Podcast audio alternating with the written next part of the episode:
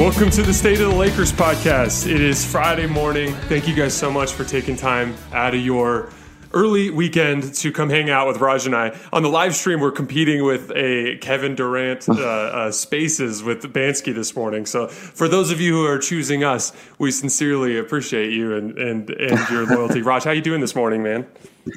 Doing great, man. Doing great. It's a beautiful Friday morning. Uh, got my workout in in the morning, and uh, yeah, it's it's nice, nice out here. How about you?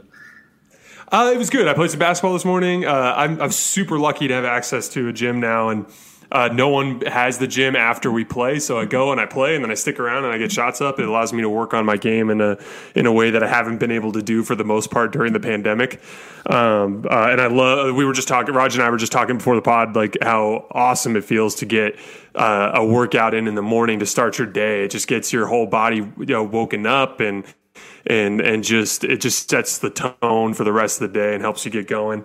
Um, uh, so we're going to talk about a bunch of stuff today. The uh, we're going to talk about last night's uh, Miami Heat game. We're going to talk about Ben McLemore's debut. We're going to talk about Andre Drummond and how he looks so far. We're going to talk about Dennis Schroeder and how he's been uh, struggling a little bit as of late. Um, and then uh, uh, Raj and I both want to talk for a little while about the the most recent podcast that Bansky did with with Kevin Durant and Draymond Green. I thought there was a bunch of super interesting stuff in there that we're going to get to at the end. Um, but let's start with the Lakers. So, you know, the, uh, if you were to look back a week or so ago, um, you would have marked this one as a loss, uh, not just a loss, but a game that the Lakers would have just got absolutely destroyed.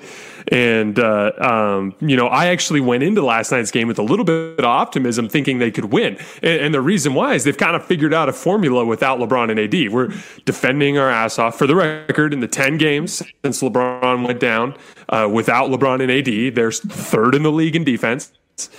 So they're still guarding like crazy starting to make some shots in a way that they weren't making earlier. They just they have a little mm-hmm. bit of a formula. They're rocking with that formula, and they're winning some basketball games, four and six, which is a hell of a lot better than we all inspect, uh, expected beforehand.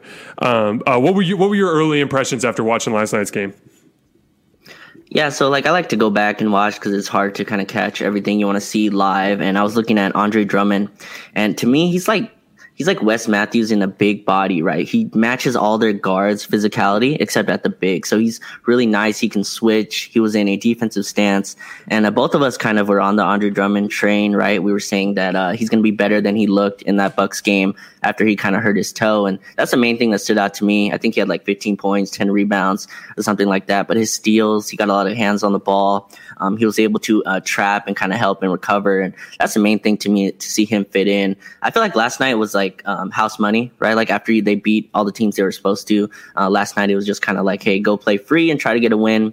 And that Miami team is a lot better probably than their record would dictate, right? They're 26 and 24 or something and they're still like the fourth seed, which shows kind of the difference in the conference. But they're a lot better than they show, and they're very switch heavy. They have a lot of uh, big wings, and Spoelstra, who's one of the best coaches in the league, trapped every single time our ball handlers because he knew we had no one who can dribble besides Schroeder, who couldn't dribble last night either. But uh, he had he had a tough time. But yeah, Spoelstra trapped every single time, and that kind of really messed up our offensive flow. But I thought the defense, like you said, is just consistent, played really well. I think they held Miami to like 98 with like a, five minutes left or something, four minutes left. So defense was good. Jimmy Butler took over late, but yeah, that was a really good. I mean, you don't want moral moral losses or moral wins, however they say it, but that was a good game. I mean, that's a good Miami team that can beat a lot of really good teams. So yeah, I'm happy. I thought Drummond played well. We'll speak on McLemore a little later, but uh, what what else did you see from last night? Going going into the game, I actually thought the, the the Lakers had a legitimate chance to win, and they hung around. And you know, as eh, like you said, Jimmy Butler took over late. There were big moments where the Lakers got close. Think like you know, end of the the second quarter. There was a moment, even middle of the fourth quarter, where they got within three, I believe. And just at that point, you know, the talent advantage for Miami took over. But it was something that I thought they had a chance to win. And here's the deal: if you know, in this next four games that we're looking at, most likely, you know, uh, Marc Stein hinted that Anthony Davis is going to try to come back on the 17th. That's exactly four weeks to the day uh, since LeBron um, uh, hurt his uh, uh, ankle. So there's a realistic chance that LeBron could be coming back too. So we're looking at basically uh, best case scenario, another four games. And in these four games, with exception of the Brooklyn one with Kevin Durant, they have a legitimate chance to win. And I think I think it's been really cool to see. Uh, I think Frank Vogel he he's not going to get coach of the year just because there's better options, but he's he has proven, in my opinion, to be the best defensive coach in basketball. Uh, uh, the fact that you can he could plug and play basically inferior defensive talent and put together a defense that competes like this, I think goes to show you where his area of expertise is. He gets a lot of flack for what he does on the offensive end, um, but what he's done with his defense, I think, is is truly remarkable. Now, I think the Schroeder thing was interesting. You mentioned you know how he was kind of sloppy with his handle. I think people, uh, all basketball fans, have to kind of reframe the way that we analyze uh, uh, what an offensive basketball player does in his role. So, for instance, like that's what makes these superstars so amazing. Like Dennis Schroeder is struggling because he's getting all the defensive attention. He's coming off the pick and roll. Miami's trapping them. When he drives into the lane, everybody's collapsing on him. Everybody's reaching on Dennis. Everything is geared towards stopping Dennis because they know the rest of the roster isn't great at creating their own shot. And that's what makes the LeBrons and the KDs and the Stephs and all these guys so amazing is they've been getting that their entire career. Literally, that's what they deal with. And, you know, to Schroeder's credit, even though he struggled in a lot of ways, turning the ball over, creating his own shot, he did like draw enough attention that the other guys around him on the floor were able to get going.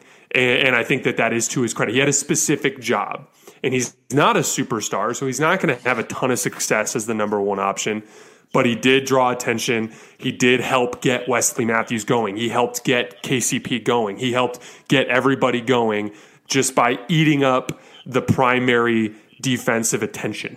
And I think that there's value in that. And then to his credit, he still defended on the other end. Yeah, I like where you went with that with the superstars because what do they do? They break down a defense, right? That's what superstars do. Now, the best ones like LeBron can manipulate a defense to do what he wants, but most of the superstars they can break down a defense. Anthony Davis, Kawhi Leonard, any of those. Dennis Schroeder isn't that, and also his height kind of makes makes up for that as well. So, like last night, but there were some passes, man. Like you knew that they were going to trap every single time. And he kept trying to throw that like jump pass out and it got stolen at least five times by Iguodala, Trevor Ariza, name another wing that, you know, just picked him off. But yeah, he's not, he's no more attacking an, an already collapsed defense. Cause that's, that's where I think he's best, right? When LeBron breaks down, takes to the Schroeder and now you have to stop his speed attacking the rim and then he can find like Trez and he found Trez a few times in the dunker spot last night. He did a nice job trying to control the offense tell KCP where to go, come off screens, and uh, try to run and keep things under control. Uh, but yeah, it's, it's tough without those two. And you saw last night, like he he kept driving to the rim, trying to get contact, Miami got like 18 free throws in the first, and I think he thought that he can kind of manipulate that as well. But um, yeah, it was it was nice to see that uh, he kind of got it going late. Like he was able to kind of control the offense later than uh, early because early he had a lot of turnovers, but he got it going a little bit. He had like a layup driving on Bam late, but yeah, it's tough without them, and it's kind of I don't think you should expect Schroeder to really you know be able to replace those two, but still I think we can expect better from him. I mean, like he had a nice he had a nice amount of assists but still, I feel like he could have played a little bit better. Like those turnovers were just some of them were just giving them away. Like I think that was the worst, worst probably ball handling game he's had as a Laker. But again, that coincides with not having LeBron, so it's not not too unexpected. But you're right. Like superstars, they bend a defense, and he's not that yet. He's a really nice player, but uh, yeah, expecting him to like fit that role. I thought Alex Caruso did a nice job when he came in. But again, he's kind of making the more simple play, sort of trying to drive in, get his floaters, all that stuff, and nothing was going, which which happens sometimes he he was absolutely sloppy with the ball. That goes without saying. Uh, there was a play to start. He had a, a, sequence to start the second half where he like brought the ball up the floor and dribbled off his foot out of bounds and then on the very next play like drove to the left and like threw a swing pass right as the dude was cutting away from him and threw it out of bounds. And then like two possessions later he drives baseline and steps on the baseline. Like you could tell he was flat out struggling with all that defensive attention. And you're right like we we should expect uh, him to be better than that. All mm-hmm. i'm saying is that like you know uh, his job is hard right now and mm-hmm. and i think i think we all need to gain a new appreciation for uh, uh, for the way that these stars have to deal with that type of defensive attention night in and night out. And you know, LeBron LeBron does such an amazing job of this. Like LeBron is like he's like I'm literally going to manipulate the defense through passing, through finding openings so that I create openings for myself. You know, you see Dennis Schroeder driving into the paint, and there's just six set mm-hmm. of arms around him, and, and he's and he's the guys who are reaching in are knocking the ball loose. With LeBron, because he's able to to uh, keep the defense spread with his passing ability, all of a sudden those driving lanes are there. LeBron is frequently called, you know, one of the best drivers of the basketball that that we see in the league right now, and it has it has a lot to do with his physical tools. But it, to me, the majority of it comes from his ability to pass the basketball, and that's the kind of stuff where you know Dennis uh, uh, he needs to uh, he's he, he can create plays. He had a bunch of assists last night. He needs to see how that sort of thing will then open things up for him. But when LeBron and AD come back, you can see where he fits in the offense. It's going to be attacking bigs on switches when there's more space. It's going to be, you know, when he gets the screen and roll, they're going to switch it. They're not going to trap because if they trap Dennis and let LeBron and AD play four on three, they're going to get absolutely destroyed. Uh, things are just going to open up more for him. And the same goes for Drummond. We talk, and this is a good time to move over to Drummond. You know, he's not a good ball handler. And every time he puts the ball on the floor, I feel like he's going to turn it over. He's just clumsy and he's sloppy. And he's the definition of a guy who has all sorts of natural ability, but just all of the fine detail type stuff in his game is off and it throws everything off for him. Um, uh, but the, the bottom line is they're not going to ask him to do that ever.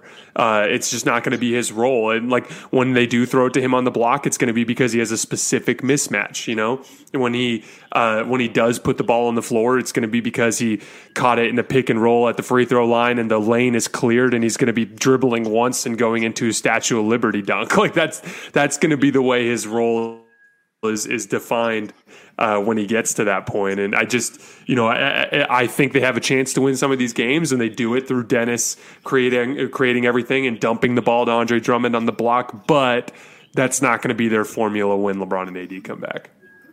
Yeah, I said before, like, look, those Drummond post ups are never going to be efficient. Like, that's never going to be a good shot, right? Or something that analytics kind of um, proposes as a shot. But, you know, it can eat a possession. And I think that's important because the Lake, I mean, that's better than a turnover, right? And someone needs to shoot. I mean, in that starting lineup, to be fair to, to Dennis, he's the only guy that can create a shot, really, right? You're not going to have KCP run ball screens. And then the next, the next only option is to give it to Drummond and let him try to post. He drew some fouls on Bam. Um, he had some flip shots. He can get his own offensive rebound. He had a few nice putback dunks um, early in the game. So yeah, and I thought he played well. I mean, obviously, like I think people were more upset that Marc didn't get any minutes, but I think we discussed that. Like this is just how it's going to go. They want to see what they have, how Drummond's going to play, fit him in.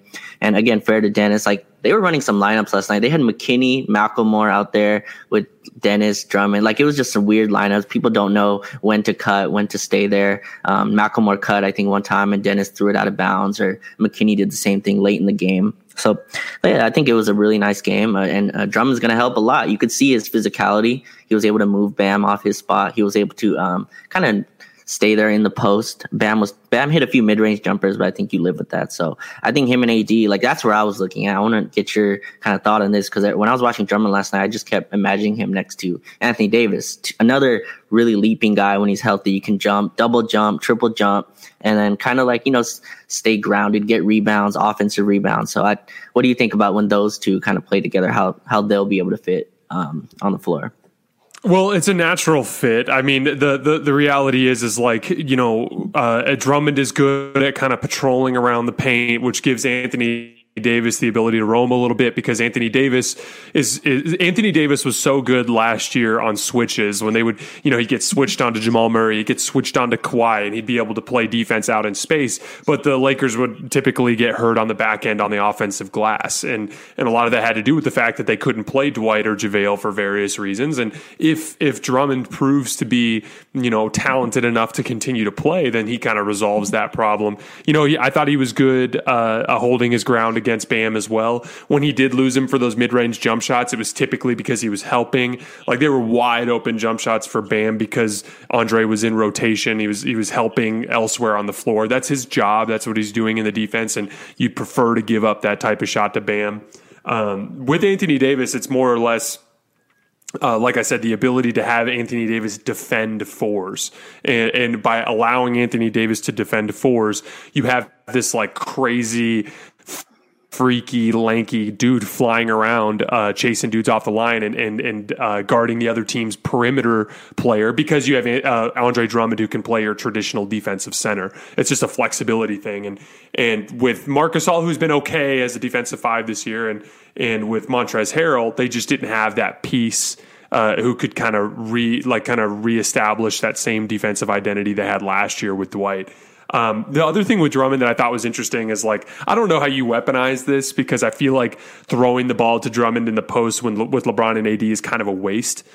But man, like like guys can't guard him. Like like he misses he misses shots, but like like he, guys can't guys can't guard him. Like he's he's he's got enough speed and enough strength that he gets to his shot. Like he gets to his uh, his little sweeping hook, and like yeah, he's going to miss it a lot. And like Miami fouled him a lot yesterday, and. Mm-hmm. It was just one of those things where I remember sitting there thinking, like, I don't, I don't know that you ever go to this, but like, I, I, I, don't feel like it's a complete waste to dump it down to him on the block because I, I do feel like there's a high percentage chance that he's going to either get to the rim or get fouled. Uh, I just, I just don't necessarily think it's a, it's a, it should be anything more than just a bailout. Like LeBron's running the bench lineup, AD's on the bench.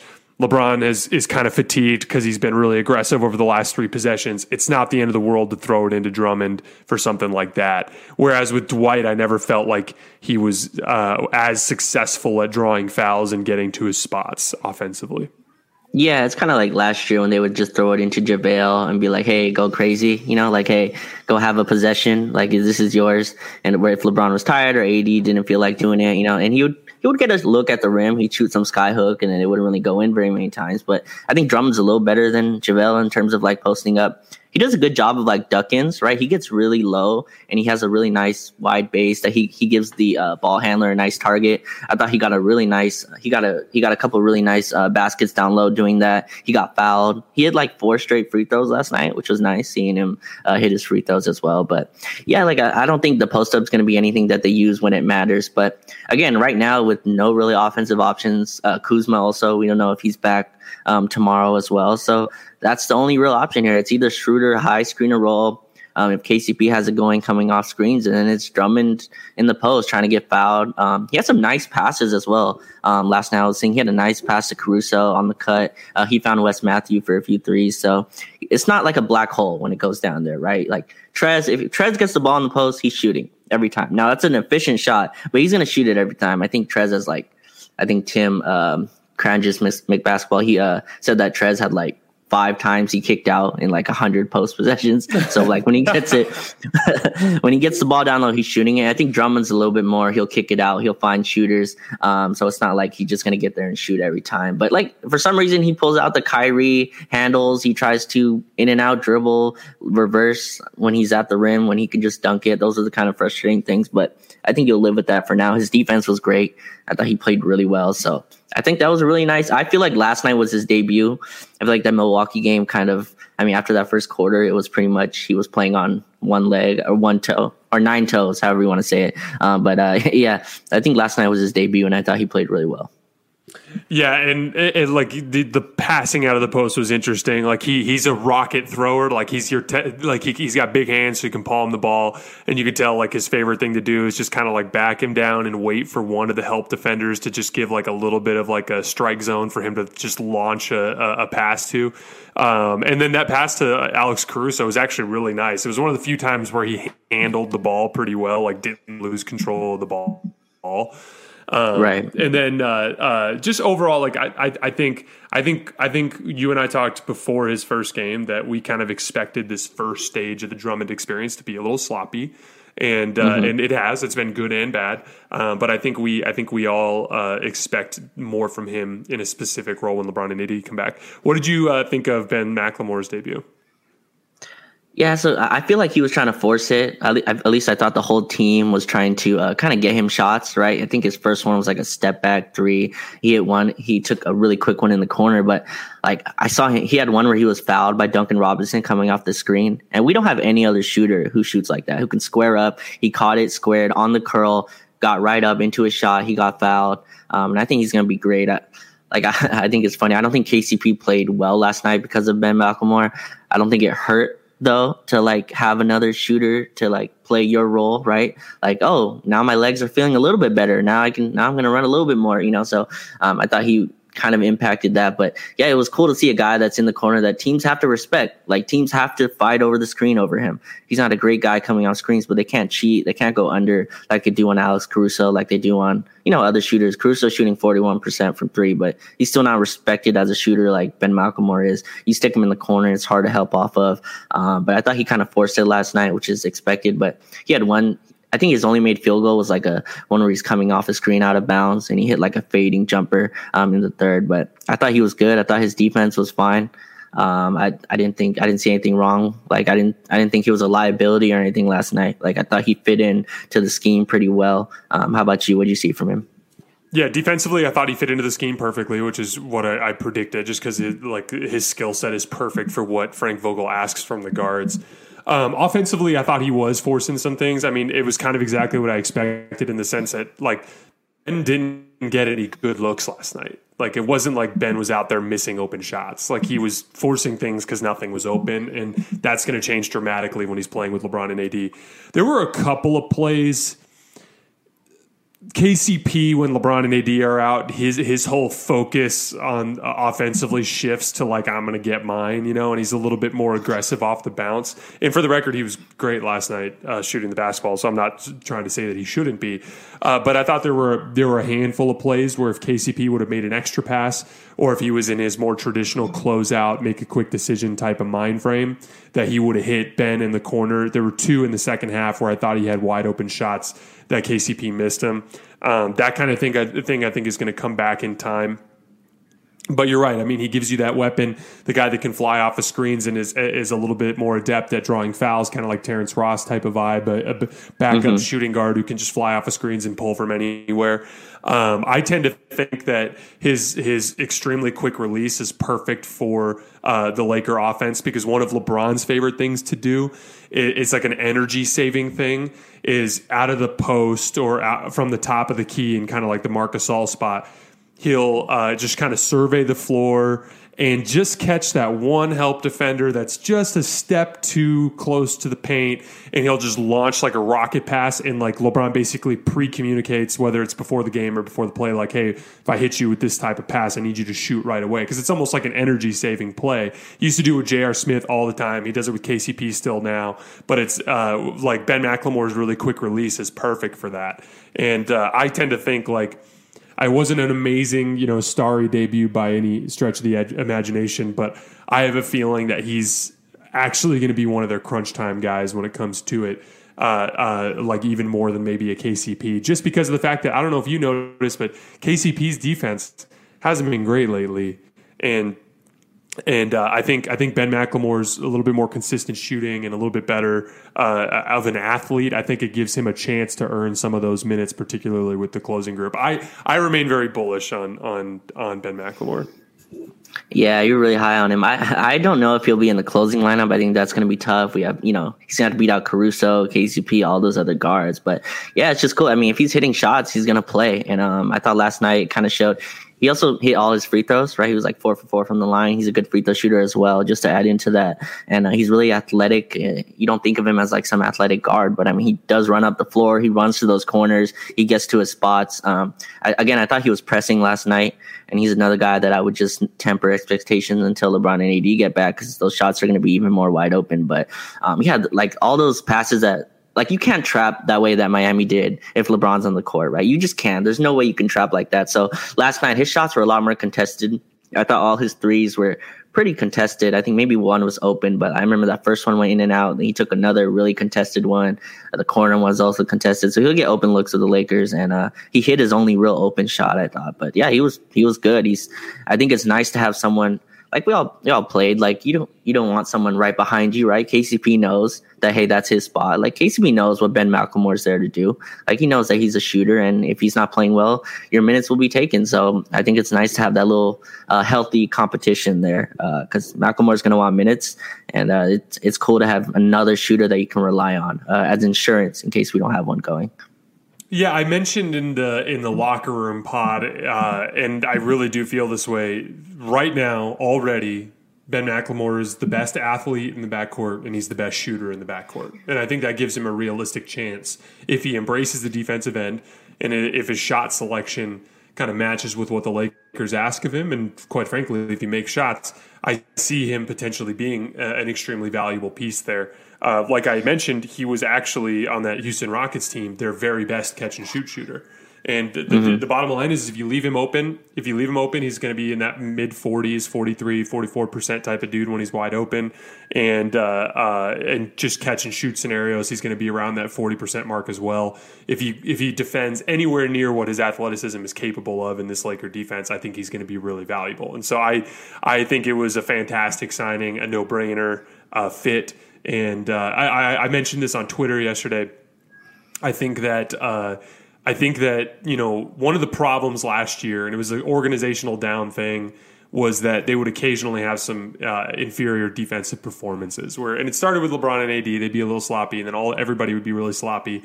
And having the depth that Ben McLemore brings, having six like bona fide guards that can play in your rotation, and uh, it, it just adds an accountability uh, to the defensive effort type of stuff and makes it so that you're you really can't afford to slack off because there's just going to be a better option than you uh, if you're if you're slacking on the other end. Um, mm-hmm. uh, but yeah, uh, is there anything I'm missing from last night's game in particular that was interesting? Uh, no, I mean I thought it was a really fun game. I think Miami's just like better equipped than most to kind of switch everything, really trap. And again, without it's funny, THT, I, am a little higher, I think, on THT than you, but I think he would have helped last night. Another ball handler, right? Also, Kuzma was out. Kuzma's not a ball handler, but another guy you can throw it to uh, to kind of mitigate those Alfonzo McKinnie, Malcolm Moore minutes where it's just really tough to kind of stay afloat. And then Jimmy Butler took over, which he's going to do. I thought it was funny, like Andre Drummond switched on him, made Jimmy Butler take a contested mid range jumper. I thought that was good defense. Butler just hit it, and he said, like, don't do that or something like that. Don't switch. So that was kind of fun. It was nice to see them stay competitive. They could have they could have folded a few times, right? Miami went up like ten uh, or eleven. Oladipo looked like fine, I guess, before he got hurt. Sadly, he got hurt late, but uh, I thought they defended really well, um, and they kind of. I mean, they kind of held Jimmy Butler, Bam, to uh, a little bit of their averages, which all, which is all you can ask in in that kind of game. And uh, no one really went went too crazy on them. So they had a shot, which is all you can ask. And that kind of, I thought the fouls though, I mean, it was just weird. Uh, when you give up 18 free throws in the first quarter, it's kind of tough to catch up to that. Like it's the game is just that's that's really tough to kind of mitigate as the game goes on. So uh, if they can not do that against Brooklyn, uh, they're not going to be favored at all against Brooklyn. But um, they if they can just keep it close, why not give them a chance? Yeah, I liked their chances against Brooklyn a lot more when uh, KD wasn't playing. but uh, uh, but yeah, I, the competition has been the most impressive thing to me as well. Like you know, I, after their first couple of games without LeBron and AD. Uh, you know, in one of our pods, we talked about how the team just didn't really feel like they could win. There wasn't like that aura that surrounded the team.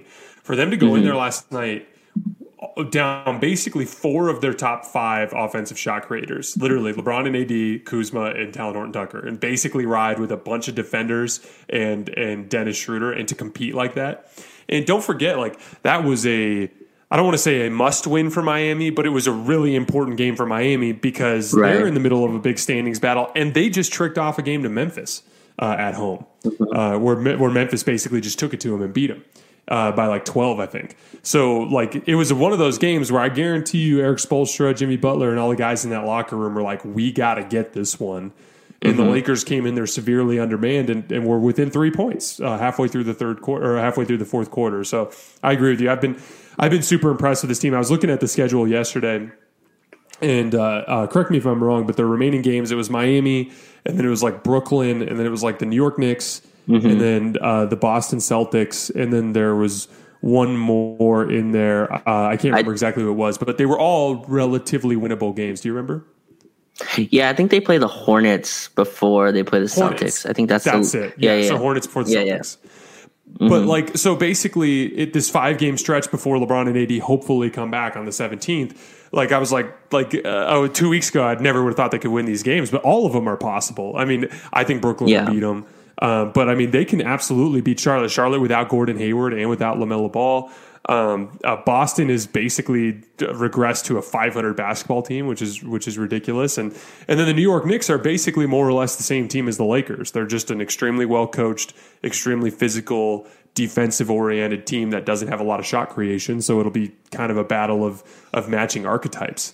Uh, and uh, so I think you know they're four and six. There's four games left potentially in this stretch. If they somehow get to you know six and uh, six and eight in that stretch, that'd be such a huge win um, uh, to have LeBron and AD come back. Um, and then obviously LeBron and AD back uh, will pro- they'll probably come with some sort of limited minutes type of deal, and, and Yeah. having having the the the the ability to play basketball without them these two that they've built up over the stretch gives them the ability to kind of ease LeBron and AD back into it, and I think that sets them up for success.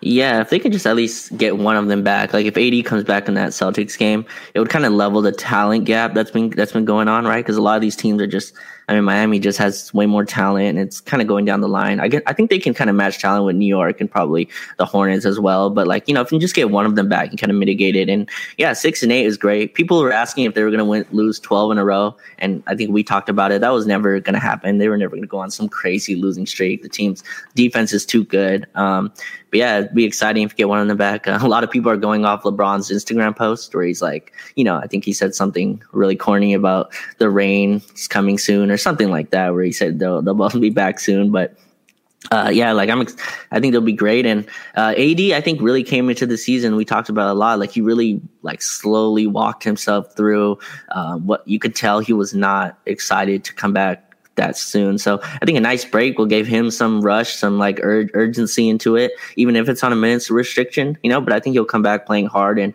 kind of show uh, who he is. I mean, the, he's been passed up in the media by every big. Uh, You know, they have Jokic and Embiid, all those dudes above him, and we talked about this. He's talented enough to be number one on that kind of list. So um, I think he'll come back with some urgency and just give take some of the pressure off of Dennis Schroeder, off of you know all those other guys that are creating shots when they shouldn't be. So um, yeah, if they can get him back by by the 15th, and we'll have fans back by then as well. Hopefully that kind of changes the home court at Staples as well. So all that kind of goes into it, and uh, yeah, it'd be cool if if he comes back soon. If they can get at least, I think they can get the Knicks and Hornets game. Uh, I don't think they'll get the Brooklyn game. I mean that's not really fair, but uh, yeah, I think the the Hornets and the uh, the Knicks game is definitely winnable. Yeah, if, and that would be that would be enough to make this entire operation a success. And then if you somehow manage, because the Celtics game is on the fifteenth, and Marc Stein said that AD might come back on the seventeenth. Now, who knows when they're coming back? I mean, it might even be further than that. But yeah, like stealing a couple more is enough to make this a resounding success.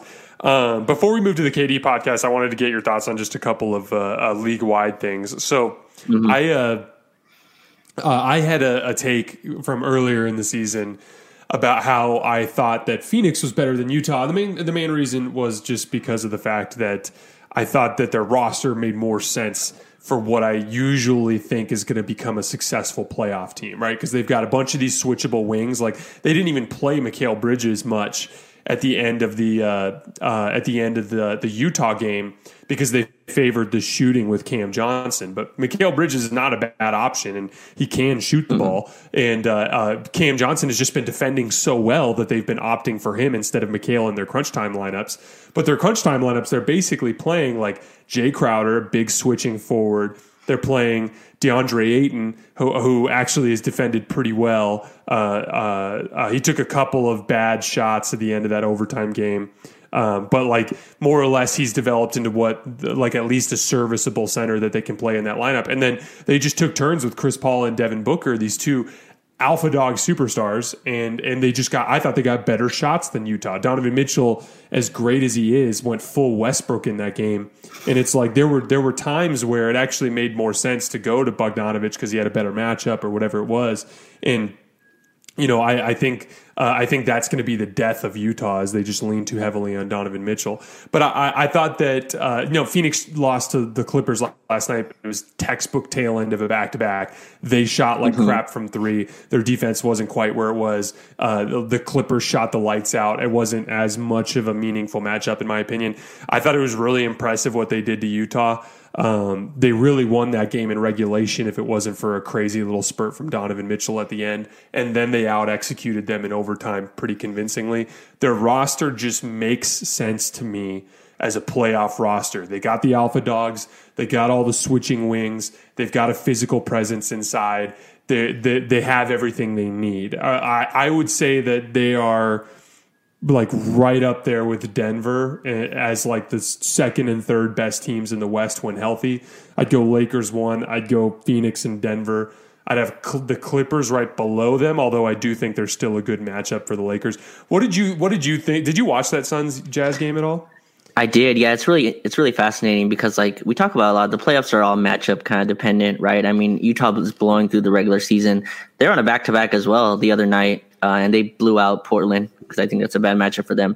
But um, the shots that Utah gives up is like what Chris Paul wants, right? Like I follow some Clipper fans. They're like, Chris Paul has loved playing Utah since, you know, 2014 or whenever Gobert was drafted because they played this drop coverage. Gobert's in the back. Now, Gobert can switch a little bit more than he used to, but still, he's giving up that mid range jumper. And that's exactly what Chris Paul wants that's exactly what Devin Booker wants. And those two come off uh, little screens from Ayton, and he gets a little mid range jumper, and he hit a few to kind of ice the game. I think against against Utah. So uh, that's a fascinating matchup. I think they're really close together. Like I don't think there's a big gap between Phoenix and Utah.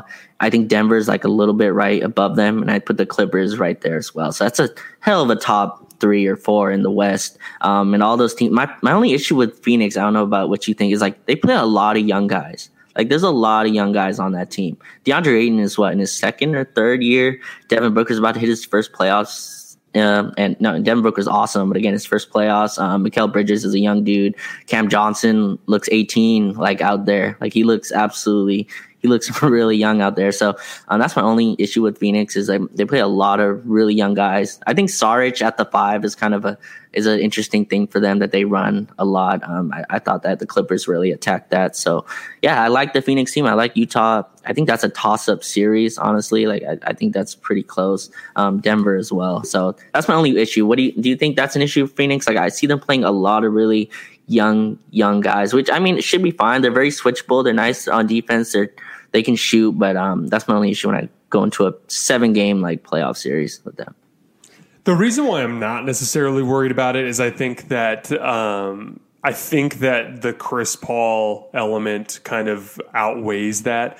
You know, mm-hmm. uh, I'll give you an example. Like they weren't young players, but the Lakers picked up a lot of players last year that people just didn't think were going to mm-hmm. amount to much. But when you when there's an organization down you know uh, expectation of certain things that uh, I think that I think that everybody just kind of lives up to that expectation out of necessity, and I think like you know if you, you think about the things that are translatable to the playoffs, right? Like you uh, you need to have some you need to have a, a functioning defense. Well, the Suns have a great defense. They're, that that's going to translate well. It's not like mm-hmm. their youth is going to suddenly sap them of the ability to defend in a playoff series. And then your superstar's ability to create extremely high end uh, shots also translates to the playoffs. And, you know, we don't know about Booker, right? Like, we have no idea mm-hmm. what he looks like in a playoff game. However, I've seen enough basketball to know, like, like how, how tell me he's not going to be better than Jamal Murray in a playoff series. Like the only thing Jamal Murray has over him is reps.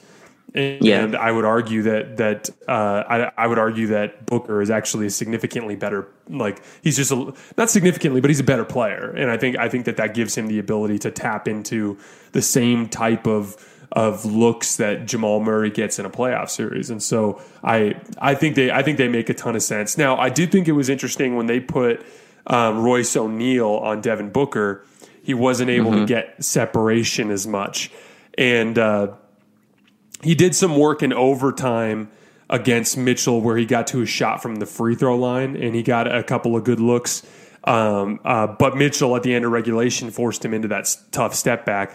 The point being, they forced him into really tough shots. I thought the higher quality shots they got down the stretch was actually Chris Paul and pick and roll. And even then, yeah. like even then, like he, there was one where Rudy Gobert like was kind of there and then dropped away on the baseline, and, and Chris Paul made it. And then there were a couple that Rudy Gobert got really good contests on, and he missed.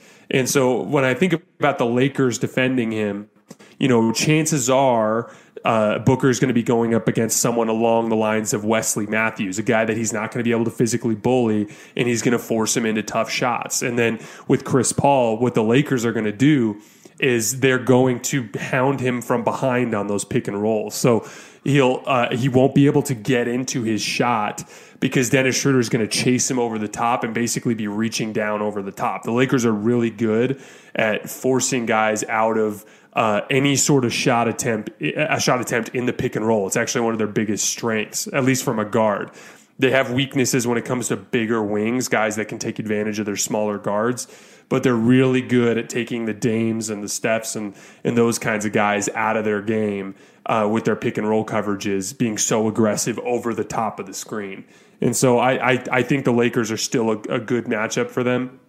Yeah. Uh, I, I, when you actually break it down to matchups, they're good against everybody, right? Like, I mean, the, right. the Lakers can take Rudy Gobert out of the paint by just having Anthony Davis spot up shoot, and they can chase guys off the three point line with the best in the league. So that kind of cancels out a lot of what Utah does really well. And I think that in an from an IQ standpoint, I just trust LeBron to out execute Donovan Mitchell at the end of a playoff game. I just do.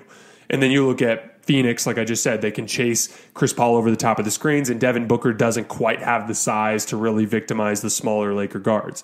And then you look at Denver. Okay, Murray Jokic pick and roll. Well, guess what? You're going to put LeBron and AD on that. Now they can just switch it. It will literally shut down the action. And then on the other end, it's like you want Aaron Gordon to guard LeBron? Okay, cool. That means that uh, Jokic is going to guard AD, which he can't. And then someone's got to guard Drummond. So you're going to put Jokic on Drummond, which means that you're going to have to put Michael Porter Jr. either on LeBron or on Aaron or on, or on Anthony Davis. So there's just they can't guard the Lakers. They the, the matchups that they give up on the on the defensive end are going to be significantly worse than what the Lakers can do to cancel out a lot of what uh, uh, a lot of what Denver does on the other end. The Clippers are the only team where you look at the matchups and you go, the Lakers can force Kawhi into fadeaways, but he might make. He likes those. You know what I mean? Like, yeah, he might. You you can force Paul George to take a bunch of jumpers off the dribble, but he might make them. And the question just becomes: Can the Clippers make enough off the dribble jump shots four games out of seven to beat the Lakers? I don't think they can, but that is a risk. There is an actual potential there for them to get that done. And so I that that's why like it's easy for me to see the Lakers if they get healthy going on a run. They have the the, the requisite matchups to win the specific series along the way. And and did you catch that Clippers um the Clippers Suns game last night? Were you able to catch the whole thing? I watched about um, half of it. Okay, so it's interesting. I thought at the end, um, they they really made a tough time for Chris Paul. They were switching a lot of their screens, so they had like Paul George and Kawhi basically switching on them, and then Devin Booker as well had to be defending one of the big, big wings, and it kind of looked like the Dame and CJ problem right? Two guards that are a little bit smaller than normal than regular guards, and they had a tough time getting a shot off. So I thought that was kind of interesting. And obviously, Ayton is not a guy that I don't think they want to throw it to in the clutch right now. But he had a good game. Um, he played well. I thought he made Zubac really work. Zubac really work. So I think I think that's their issue to me with Phoenix is like once it gets to playoff time, you have big wings. Uh, big strong wings defending these guards. Like, can they get the shot off? Um, they had like Paul George chase over the top, and then they had their bigs kind of uh, switch out and uh, defend his jump shots. And he couldn't really get a shot off at the end of that game. And now it's a back to back, and I understand like he probably didn't have his legs, but I thought that was kind of interesting. So I think they all have like interesting matchups together.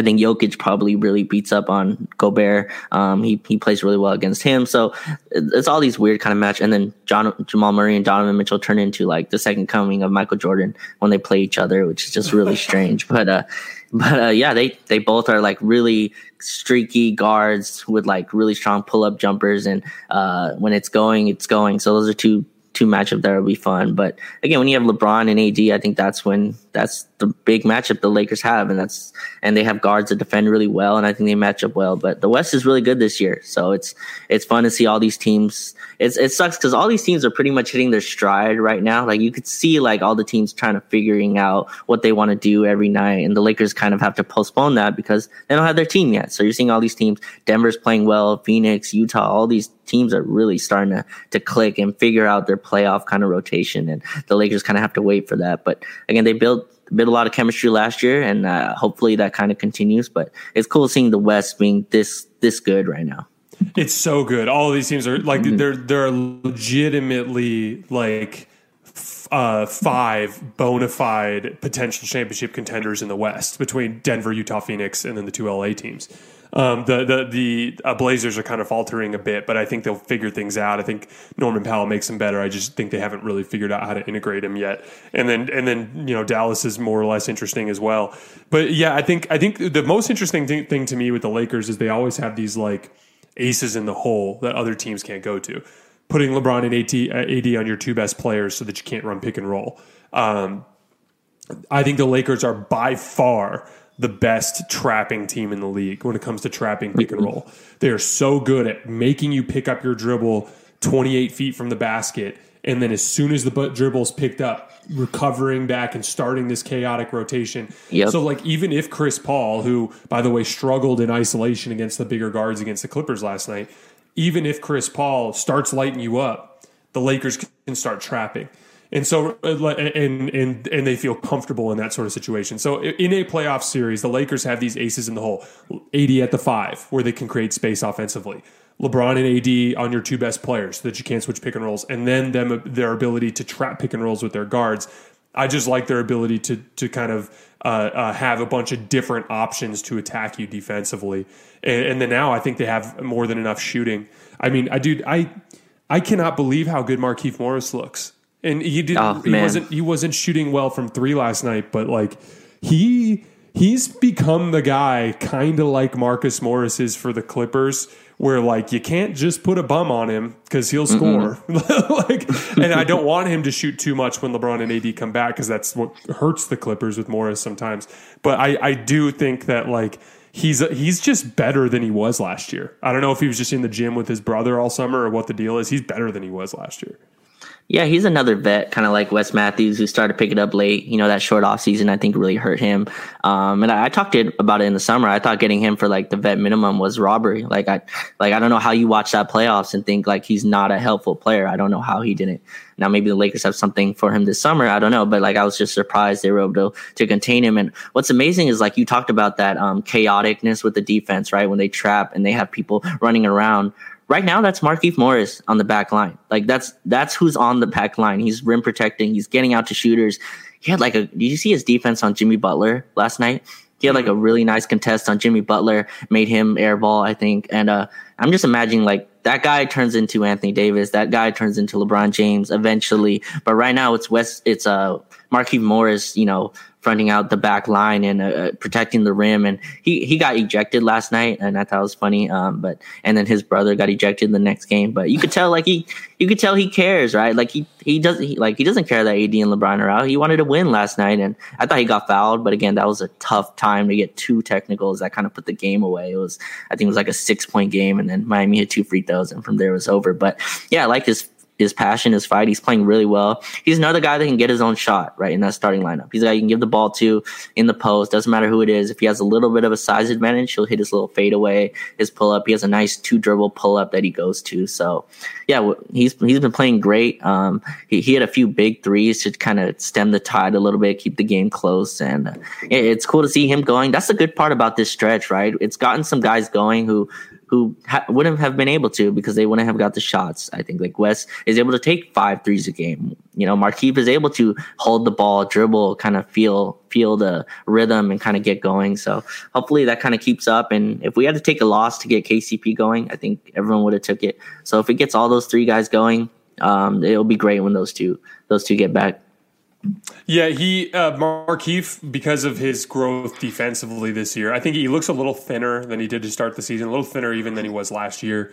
He mm-hmm. uh, gives you just another wing option defensively. I don't like him defending in space. He's not good against quickness, uh, but that's why he succeeded against Jimmy Butler. Is it, when it comes to the the guards who play like physical offense, like getting beating a guy to a spot and then bumping him off to get to a spot the uh, uh, uh, Markieff just gives you another option there. And so now the Lakers, when they get to get to a Kawhi Leonard matchup, it's it used to be like, oh, it's just LeBron and Kuzma, but now it's like there's LeBron, there's Kyle Kuzma. You can always throw Anthony Davis at one of those guys, and then Markieff Morris has turned into more or less that type of option. And then Wesley Matthews, even though he's short, actually kind of has a gift for guarding bigger physical forwards. Yeah. Um, so I wanted to talk uh, about the the the podcast, uh, the Kevin Durant podcast yesterday. So to frame this discussion, I, you and I talked a little bit about this before. Um, but I want to I want to pay Kevin Durant a compliment because you know uh, most people know I'm a LeBron fan. It's not something I try to hide. He's the guy that got me interested in basketball, so I have a little loyalty there, I guess you could call it. Um, but I also love Kevin Durant. I know I know people think I hate him, but it's just I've had to root against him over the years, and that's a pain in the ass because he's really really good. Um, uh, but I think I think he's kind of become the anti LeBron in a lot of ways, in the sense that as much as I love LeBron as a basketball player, like the dude, I find him to be unlikable sometimes uh, in terms of the way he portrays himself to the world because it's very you're meeting his representative. It's very I don't want to say fake, but it's just very like filtered and not genuine all the time. And ever since Kevin Durant had that uh, incident with the burner accounts, this dude is just like, here I here's who I am, take it or leave it. And in that podcast, it felt like you were getting 100% unfiltered Kevin Durant. Like, the, you know, uh, I think like I think when it comes to human beings, like that is by far uh, far more more interesting approach. Not pretending like you're perfect, not pretending like you're you don't ever have struggles or that you don't have downsides to your personality. You can be a nice guy and also be an asshole one day. We all have our moments like that. And so I think like K- KD really embracing that genuine this is who I am. I don't care that you're not meeting like a very politician type of personality. I don't care. This is how I prefer to portray myself. I think it makes him way more likable. And I think like uh, honestly, like I think I think it's it's been really really cool to see, and it makes it makes uh, it makes those sorts of podcasts and things like that way more fun to listen to because you feel like you're actually getting something out of it. And all in all, I just I just thought it was a really entertaining podcast. Yeah, I like how you kind of frame that because uh, LeBron kind of feels like so far, right? Like like you can't reach LeBron, right? Like you kind of think about he's like playing on the court, he's doing movies, like he's not a guy that's like like you can talk to. I guess KD is online a lot. He's a guy that I feel like you can feel like you can get a reply from if you reply to him a certain way, if you come at him respectively, or even I guess not respectively. A lot of people come at him really sideways and they get they get responses. But like he's just a guy that like it feels like you can talk to. And in that podcast was great. It felt like it felt like a guy you know at the 24, right? Like a guy that you know who plays really well and you can talk shit with after, and you could talk about the game with. And he's like he'll be like, "Oh yeah, you suck that game," and you know, you could like you could talk to him in that way. That's what Kevin Durant came off of for me. It, it felt very genuine. It felt like a guy who just wants to hoop. Like he did not sound like this huge guy who has you know a marketing marketing agency and has you know shows and you know is a millionaire whatever he didn't feel like any of that it just felt like a normal dude who plays basketball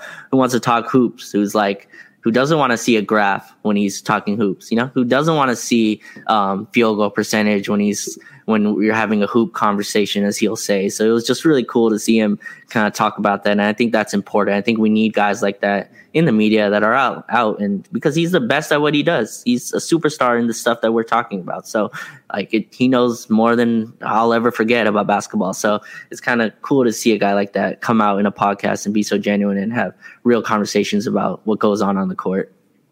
Well, the fans have something to really gain from it that way. Like that that that's the mm-hmm. interesting part to me is like, you know, I I feel like like man, like I would love to uh, just sit and talk basketball with him for like an hour and just pick his brain about like to me the very interesting thing to him is like uh, uh, his particular you know we jokingly call it the bag but like his his specific scoring skill set and like how you develop that over the years like what's how do you bridge the gap between like uh, uh, working on something in the gym by yourself to making it work in practice to making it work in a game? Like what what is what are the thresholds that you try to hit before you try to attempt to do something in a game? You know all i think there's so much that i think you can learn from somebody like that when they're actually being genuine. And you know, when LeBron's in a podcast, like when he's with RJ and Channing, like RJ and Channing try really hard to get him to open up, but it's just you know you'll get some yeah. jokes out of him you'll it's just you're always meeting his representative and I, I just think i objectively think that the uh, that the Kevin Durant approach is a more likable approach, even if it does expose you to people talking trash about what you might say on Twitter or things along those lines. When the funny part is, is like, you know, uh, uh, the reality is, is that's that's the way everybody is. We're just, just some people filter it in a different way, and mm-hmm. and I, I, don't know. I just think it's likable. But I did want to talk about a couple of things that he specifically mentioned in the podcast. So. Uh, the second part that we'll get to is the analytics part. Uh, but the first thing that he said was interesting was he was talking about the Warriors and he was like the 2017 Warriors and And uh, I think Bansky asked him basically something more along the lines of like, you know, what did it feel like, you know, walking into every gym and just feeling like you were better than everybody and that you were going to win. And and you know, he more or less said felt good, uh, but he also said like, you know, he also said like we, you know, we weren't uh, like physically better than everybody. We outsmarted people and we actually had to play smart basketball to win these games. Now, he's not wrong, uh, but this is something, this is a bone I've picked with KD forever. The, the he always he, he on a half dozen different occasions in different podcasts and different formats has complained about this idea that uh, uh, that he approaches the game through a skill perspective, and the LeBrons of the world approach the game through a, a an athleticism perspective, and they're just physical brutes. And, and right. that always that always has driven me nuts because it's like, dude, you're seven feet tall. Okay, like when you when you go to your shot, you are it is more or less the same as LeBron bouncing a dude off with his shoulder on his way to the rim. You are you are leaning on your physical tools to get to your shot. Now, I I, do think that Kevin Durant has a more polished skill set than LeBron. I think that goes without say, saying. We're not going to sit up here and lie, but at the same time, like it, it, it is his polished skill set in conjunction with what he does physically that allows him to do uh, to do what he does. And I just wish I wish he'd get off of that hill because it's so frustrating to me to be like, yeah, dude, you're right. Like you guys had to outsmart people in 2017, but you also were just way better. and like, and a big reason why you're way better is you had a seven foot tall guy who moves around like Anthony Davis, who can shoot from everywhere, and and that was a big reason why you guys were way better than everybody. In addition to what Steph and, and the original Warriors crew could do, but I just it bothers me when Kevin Durant like glosses over his physical tools and how he uses them to be a great basketball player.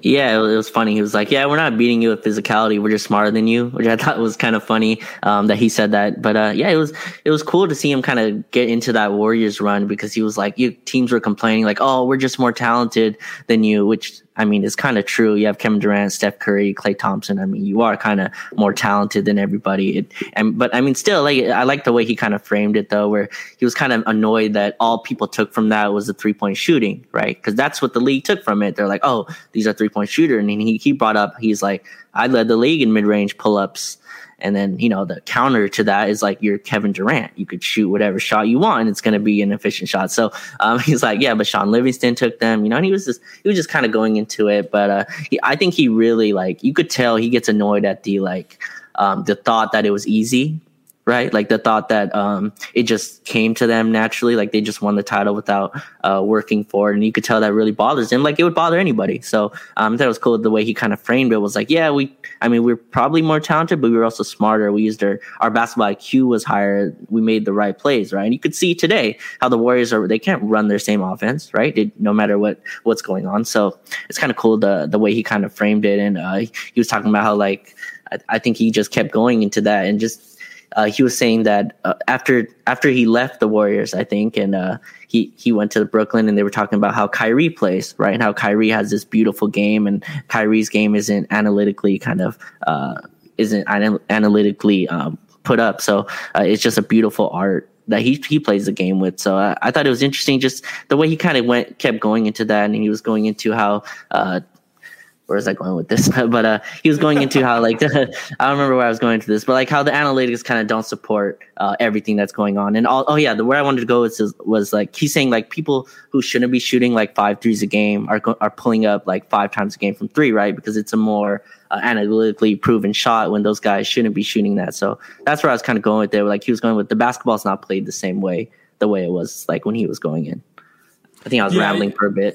but no, you're good. Uh, uh, I mean, they, they covered so much information in the pod that uh, like I mean, like you mentioned, like he talked about, uh, uh, they talked about analytics in the way that, um, uh, like a guy that averages twenty and ten in one team is nowhere near as good as a guy who averages twenty and ten in another, which is all stuff I agree with. I mean, like I always bring up my college right. basketball experience, like I averaged 16 and 10 as a freshman, and I was a way le- I was a way worse basketball player then than I was the following year when I averaged like 12 and 7 and I made an all conference team because I just I was a better basketball player. I was my, my, everything I did on the floor was more impactful than what I did when I was putting up bigger numbers. And it, so much has to do with whether or not the uh, stuff is being run directly through you or if it's being, you know, or if you're in a more subsidiary role and, and all of these different things. I think the biggest thing that he mentioned in the pod that, uh, uh, uh, that was interesting is he basically said that uh, that he was using John Hollinger as an example, but he basically said Yeah. that that the numbers fail to capture the natural flow of a basketball game, and that to me is the Right. the most interesting part. Like you, there, there's no way to quantify any two basketball possessions as the exact same. They aren't. It may be the same play, but you don't know what's been happening immediately before then. You don't know what's been happening happening immediately after that. You don't know what kind of coverage the defense is in. You don't know whether or not you've been touching the ball a lot leading into that moment, so you've got a good rhythm, or if you're coming in cold off the bench, or if there's a lot of pressure, if there's not a lot of pressure, whatever it is, everything is different. And and you know that's why I think it's so important to not be thinking about numbers while you're playing, uh, unless Right. it comes naturally to you. You know, like for instance, I'll get like J- Jayson Tatum has done a really good job of adding a sidestep three to his game as opposed to a traditional like pump fake one dribble pull up getting to like 18 feet. And so because he's done it so many times, it feels natural for him. You know, but there are a lot of guys who do that where they'll over pursue a three at the expense of an easier shot, and it doesn't feel natural, and it takes them out of their flow, it takes them out of their rhythm, and they'll miss. And you know th- th- that's that's the thing we have to to always factor in there is is uh, uh, the way that each possession has to be kind of viewed within its own prism. And you know, one of the things that I think Kevin Durant kind of glosses over, and this is where it brings me back to the physical stuff that he's talking about. You know, being smarter and being more skilled versus being a physical brute. Well, the reality is, is like if you ask Kevin Durant, like, dude, if you get to your spot, what's the difference between you making and missing? Usually, it's how fatigued you are. Did you get enough Yeah. separation? Like, is the defender bumping you as you're kind of going up into your shot, causing you to lose a little bit of balance? All of that is part of the physicality of basketball and the way that it plays out in jump shooting and in, in other skilled moves. You know, if you w- were to break down a, a Lakers net series, never in a million years are you going to give the Lakers a chance based on their art form and what they do mm-hmm. as skilled basketball players. However, you know, the idea is is when push comes to shove and it's 90 to 90 in the fourth quarter of game 2 of the finals, the idea is is that we've weared down Kevin and James and Kyrie at the point of attack, on rebounds, the other end when they have to guard, all of these things. We've been wearing them down so that when Kevin Durant hits Kyle Kuzma with a wicked spin move at the top of the key, game tied at 90 with five minutes left, he just doesn't quite get the same amount of lift. He just isn't quite on balance.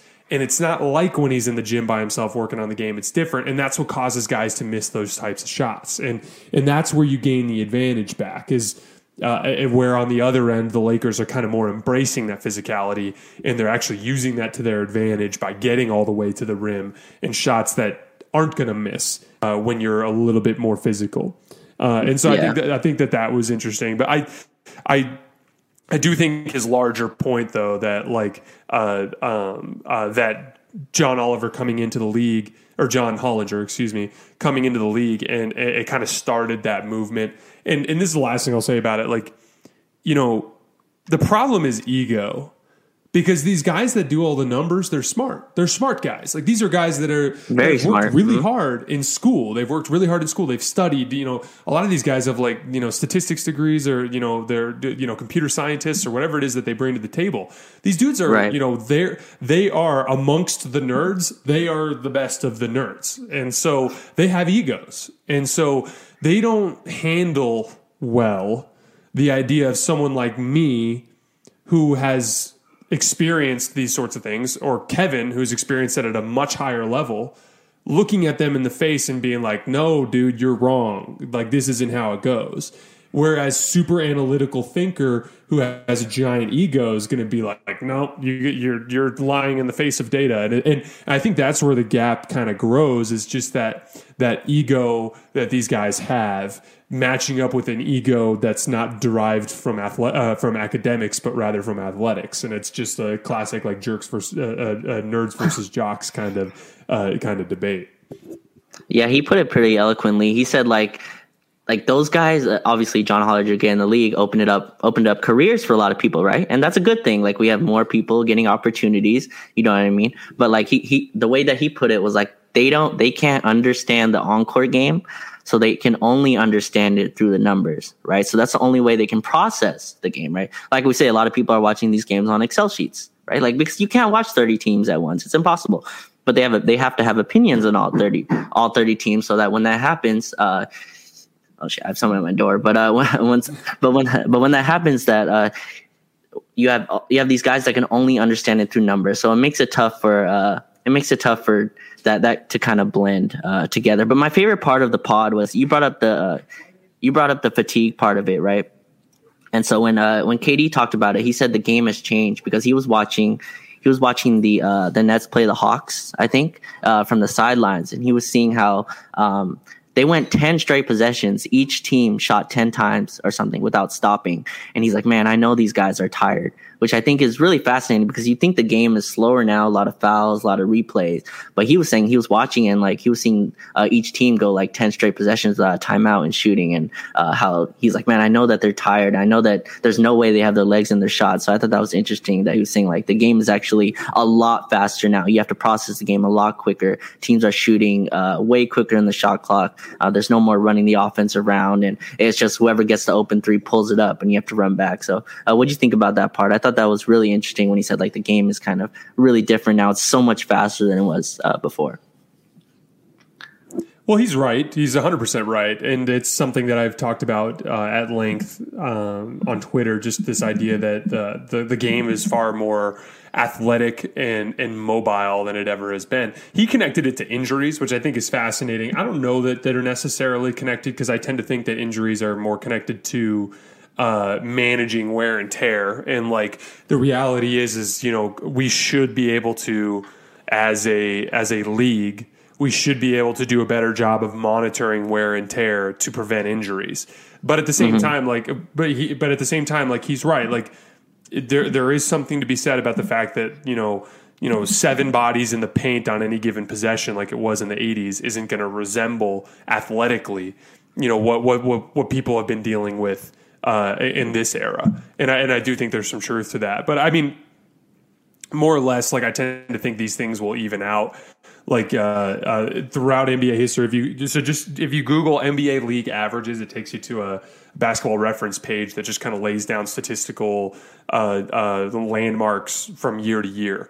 And if you look, like pace is like pace kind of just goes up and down and it goes up and down. And and what usually reins it in is defense. Like defenses just get really like the pace is really heavy right now but then just wait until teams completely forego offensive rebounding to get back in transition.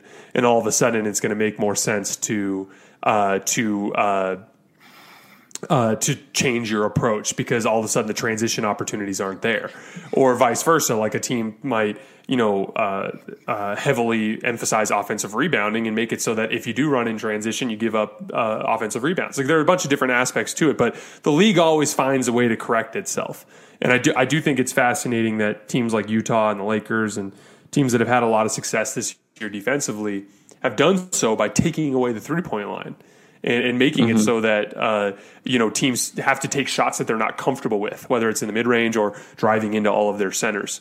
And uh, I, I, have always found that sort of that dynamic to be super interesting. And for the record, I think this is what's going to make the uh, uh, the Lakers Nets finals, if it happens, be so interesting because it is a super conflicting style type of thing. Because the Lakers do run uh, when they have LeBron and Marc Gasol in the game but they run from the standpoint of they have their wings run the floor and they'll just throw giant outlet passes. They'll, they'll have Anthony Davis leak out for like quick post ups and things like that. Um, but, you know, in, re- in, relation to the rest of the league, they don't run all that much. And then Brooklyn's up and down and up and down. So like, yeah. it, it'll be it'll be interesting. And then physicality versus skill, and you know, supreme offensive talent versus a team that is you know, arguably the best defensive team of this era, and all of that just kind of like kind of matching into this like kind of uh, un- immovable object running into the unstoppable force kind of thing. Right, and and like for the Lakers, I mean, it was funny. Like hearing hearing a player's perspective is always awesome because uh, Austin Rivers had played on the Rockets last year, right? So he was on the team with James Harden in the playoffs in the bubble, and he did a podcast and he was saying like, uh, during the end of that Rockets series, like he was getting switched on to Dwight Howard, right? Like he's in, and now Dwight Howard's not a good post player, but he's like, dude, what am I doing? Like, what am I doing on Dwight Howard? Like, this makes no sense. Dwight Howard just catching, just dumping in. So I thought it was funny. Like we see these all these matchups and switching, and sometimes it's really just comes down to like, look, this guy's way bigger than me. Like, why are we switching everything? So I think it's funny to see in like a Nets kind of Lakers matchup. Like the Nets are going to play small. I mean, they just have to. There's they can't really match up with AD, Drummond, Marc Gasol, all that. So it's going to be like, and like you said, like kind of wearing them down through a series. I mean, like if you watch KD in the playoffs, you watch those guys like when he was obviously not on the Warriors, but you know those Oklahoma City teams, um, they struggled like down the stretch, and I think that's because those dudes are tired at the end. Those mid range fadeaway jumpers aren't as clean in the fourth quarter with with uh with a little bit of time left, and I think all that kind of matters it's why LeBron being able to get to the rim is probably the most important skill in basketball. You know, it's the more, most important thing that LeBron does. He's able to get to the basket and create from there. And I think that's where the battle will be. You know, the Nets have enough offensive fire, firepower where it might not really matter who's tired because they have three mega superstars who can score the ball. But I think that's an interesting point. Like obviously basketball is not played as we say on Excel spreadsheet, so it's it's kind of fun to see KD kind of talk about it. And uh, with Draymond Green, who's another guy, I, I love what Draymond said. He's like, they called me a tweener, and I wanted them to forever regret to ever use that term, and, and it's kind of cool because you don't go on, you don't go play at 24 Fitness and be like, I need a power forward, I need a center, I need a shooting guard. You don't do that. You just go and you pick five players to go play basketball with. Now it's nice to have a guy who's tall, but I mean, I like how Draymond kind of fit that. It was like, you know, these guys are just way too worried about shooting and percentages and stuff like that instead of just playing the game. So it was a cool podcast to listen to. I thought he made a, a, really interesting point about how the tweener is extinct now in the sense that like there's no such thing as a tweener because positionless basketball is kind of taken over. Right. Um, one last thing I wanted to say before we get you out of here. Uh, uh, this was from the little chat that uh, they had running this morning, Kevin Durant and uh, and okay. on on, the, on Twitter. And so someone asked basically like, "Are you worried about?" Are you worried at all about the uh, um, integrating everybody back in together when you guys haven't played together in so long, and how and how that might translate to the playoffs? And basically, he was like, "We all got high basketball IQs," and and the bottom line is is that like like for really smart basketball players, it doesn't take long to figure things out. And and and you know, I think I thought that that was really interesting because I think it's something to keep in mind with the LeBron bringing LeBron back on board and bringing Anthony Davis back on board. Having like a brain like LeBron uh, involved with that process just makes it a lot a lot smoother. And you know, and uh, come to think of it, like you know the really interesting thing this is actually something that popped up in a podcast uh, yesterday that i listened to. Is ryen russillo and he basically was talking about how he would rather have an average defense in a super elite offense than an average offense in a super elite defense which i thoroughly disagree with. And the reason why i disagree with it is that it's not about like because if you think of it from a math perspective it's the same right? Like all you need to do is score more points than your opponent. So who cares if you're doing it by giving them up or by scoring right. them on the other end? Like that shouldn't make a difference right? In theory. But when you're trying to take regular season data and translate it to the playoffs you have to look at the stuff that usually translates well and historically in the NBA in the NBA the thing that translates best to the playoffs is elite high end defense, which is why the team that wins the championship is almost always an elite high end defense. The reality is, is like you look at a James Harden has a history of his offensive game tailing off in the postseason. You know, Kevin Durant, outside of those years in Golden State, has a history of his efficiency tailing off in the postseason these these guys they, it is much more difficult to do what you do offensively in a playoff environment. However, defensively, it's the same job. There is nothing that changes about it. The the other team might make or miss more based on your physicality and what the refs allow and things along those lines. But you are doing the same thing defensively in the def- in the postseason that you do in the regular season. It translates better. And then the other thing too is uh, when you look at offense, the things that translate to the postseason offensively are things at the rim. You, the, you you never have to worry about you know uh, a physical aggressive offense at the rim becoming less effective in the postseason, unless you are an absolute brute force offensive player that does nothing but go to the rim. Think of Giannis, guys along those lines, where then a defense can kind of scheme for it. But if you can get to the rim in addition to a well balanced offense, and if you can defend at an extremely high level, those things will translate more, which is why I would rather have an elite defense with an average offense than the opposite, because I can count on that elite defense remaining elite in the postseason in a way that the offense might not necessarily. Yeah, exactly. I think that's the way to look at it too. And shots can fall or not fall, you know, in the playoffs. And it, I think defense kind of uh, it doesn't change, but the intensity goes up, right? You're more intense defensively. Those those shots that are open uh, for like three seconds might be open for one second now, right? Like, can you shoot in the playoffs? It's like why a guy like Lou Williams always really struggles. He's one of the worst playoff numbers um, in league history because his jumpers just aren't as uh, open when they get to the playoffs. And I think uh, there's a playoff shooting and regular season shooting. I think that's true. I think that's why Milwaukee struggled as well. Now they've changed up their offense. They have Jrue Holiday who's a little bit more of an isolation scorer, but you know, in their past playoffs, Giannis would kick out and those those threes just aren't as open for those shooters. So they instead of shooting 40%, they shoot like, you know, 30, 33, 34% from three, and that really impacts the whole game. So I, I feel like defense 100% translates better. I mean, there's all these cliches, defense wins championships, all that. Now those are uh, they're still cliches, but you know they're cliches for a reason. I think that does matter. Um, and again, in the playoffs, you kind of are going to lean on your stars, right? Your stars are going to create every shot. Uh, I feel like the offensive ratings through the regular season kind of can be misleading, um, especially like teams that are beating up on bad teams and stuff like that can really can really hurt you. But if your defense is consistent, I think that can stick. I think that's 100% more important um, than obviously you need a good offense still, but I think if your defense is like the teams don't usually win a championship without being top 10 in defense at least i believe. I think those are the numbers. The nets are going to test that this year for sure but uh, yeah i think i think defense definitely is more more important going going to the playoffs. Yep we're on the same page. All right man did you have anything more you wanted to add today uh, I think that's it. Now I'll just say that uh, we're planning to do locker room on Monday at uh, yes, I think at seven. So make sure you download the locker room app. I think it's only for iPhone users for right now, but uh, yeah, make sure to download that. We'll be there on there around 7 p.m. Pacific. I think that's when the Knicks game should end. So yeah, then the yeah. game starts at 4:30. I'm sure Raj and I will be tweeting through it, and then we'll do a locker room after. Uh, but thank you guys so much for listening. Uh, the podcast version, I'm literally going to put it up right now, so give me like 15 minutes.